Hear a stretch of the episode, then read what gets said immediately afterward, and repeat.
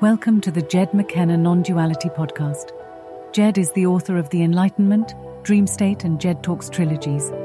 Find Jed's books on Amazon.com and at wisefoolpress.com in print, ebook and MP3 audiobook editions. Read and listen to hundreds of articles by Jed McKenna, available exclusively at jedvaita.com. Thank you. Enjoy the show.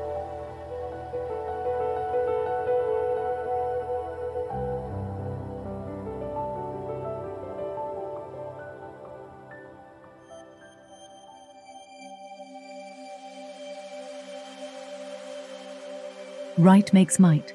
Article by Jed McKenna, jedvaita.com, read by Cornelia McFeely. Let's have faith that right makes might, and in that faith let us to the end dare to do our duty as we understand it. Abraham Lincoln. Mm, I like it here in my little niche. Is it not totally mind blowing that even in the so called age of communications, truth remains a small and sparsely populated niche? Indeed, Maya is the greatest wonder. I'm reminded of how much I like my little niche anytime I poke my little head out and look around. It's scary out there in the general population of Maya's spiritual asylum. I almost always wear blinders that protect me from beholding the broader spiritual environment of happily but hopelessly lost souls, but I still take in more than I care to. I see where I am and where you probably are, but what I almost never see is what lies on the outskirts of non duality and beyond. We can think of non duality as a volcanic island rising up from the shoreless sea, a la Waponi Woo. First, you have to get to it, then, you have to get up it, then, you have to jump in it, out of the herd, up the slope, and down the pipe. That's not the full scope of the spiritual journey. There's a lot of stuff before and maybe after. That's just where the non duality part begins and ends. Non duality is not a complete spiritual solution, it's just a vehicle and despite all the non dual influences who might argue otherwise, it has a very specific beginning, middle, and end. And the end is just the beginning. The real journey of awakening begins with non duality. There's no other path or alternate approach.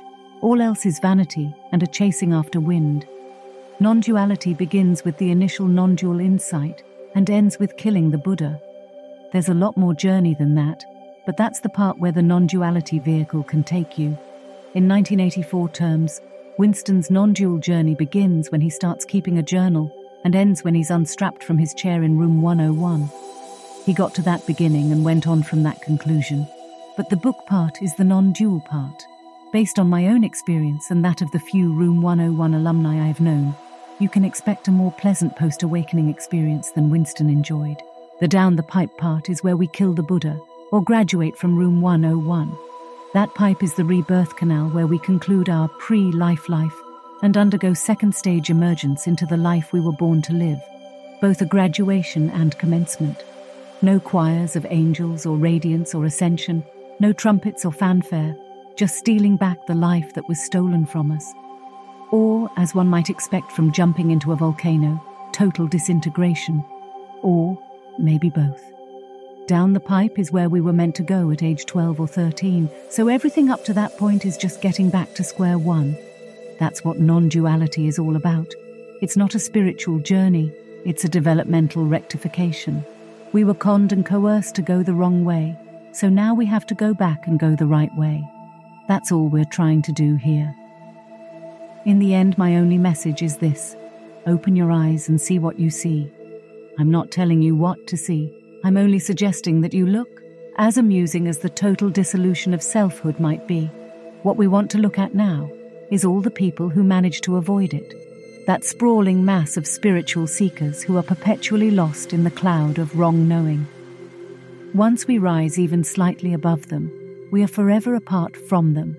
And the only reason we care what's going on down in that cloud is to better understand that we don't care what's going on down in that cloud. That makes more sense than it sounds like. The only reason to revisit our former herdmates and once esteemed teachers is to remind ourselves that they're paradigmatically challenged and have nothing of value to say. It's really an exercise in bridge burning. Explorers and military commanders in days of yore would sometimes burn their own ships so their men would know that there's no turning back. Maybe the men wouldn't even want to turn back, but there's a big difference between not wanting to and knowing you can't. In the same spirit, you might find it a useful exercise, having glimpsed the non dual insight, to stick your head back down in the cloud to reassure yourself that nothing lies below and the only way out is up.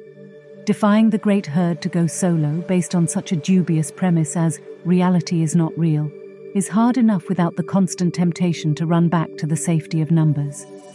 Even once we're out of the cloud of wrong knowing, Maya's repeated invitations to take a load off, put your feet up and relax is a very effective trap because we don't have the oomph to get up and get going again. It takes a fantastical amount of emotional energy to lift you off the ground and out of the atmosphere. Whitman said, Once we start, we never lie by again. But as Maya knows, the flip side is also true. Once we lie by, we never start again. The thing that distinguishes we merry few from the mass of spiritual seekers is that they insist on going forward, and we have figured out that to go forward, we must first go back. As a geographic marker, I think of the initial non dual insight as being the borderline between them and us, between those who seek to find and those who only seek to seek.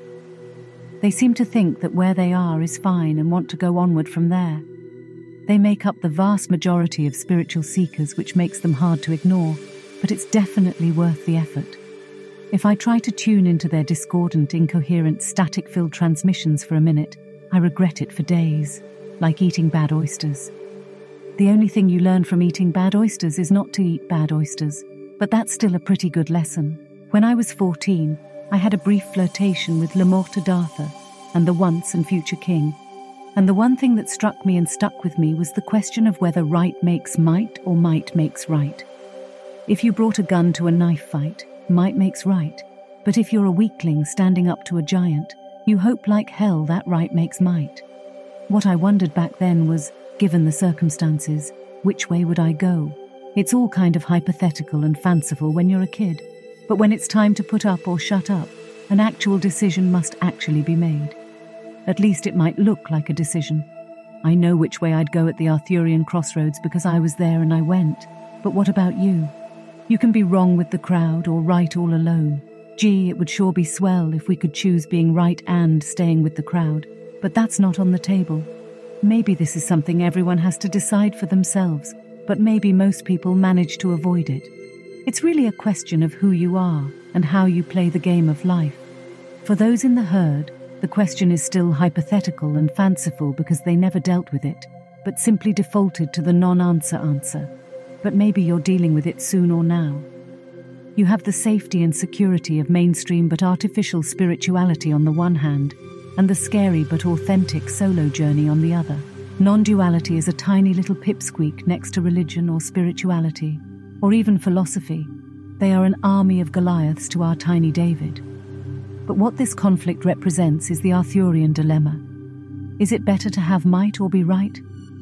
That's what it really comes down to fear of the false versus hatred of the lie. As you should know by now, non duality is the real deal, and nothing else is but it comes at the highest possible price, whereas the counterfeits and cheap knockoffs are free and easy and a lot more fun. Can you experience the initial non dual insight and still go back to the way you were before? Return to the sublucid state, devolve, go back to sleep? On the one hand, I don't see how it could be possible. On the other hand, with a 24 to 1 heart mind ratio and the mind scrambling power of fear, what's not possible? From what I can tell, People are entering the black hole of non dual gravity and still managing to reverse course. I wouldn't think anyone who came within range of a clear non dual signal could back out, but it seems to happen all the time. I'm a bit conflicted about it, as I am about everything in the dream state that's knowably unknowable. I don't even know if I prefer Tom and Jerry or Sylvester and Tweety, much less why spiritual seekers do what they do. Let's just say that, until they achieve lucidity, they're all shitbird crazy and leave it at that. Hmm, the end. Article by Jed McKenna, jedvaita.com, read by Cornelia McFeely. Visit wisefoolpress.com to learn more about the books of Jed McKenna in print, ebook, and audio formats. Thank you. All progress depends on the unreasonable man. George Bernard Shaw.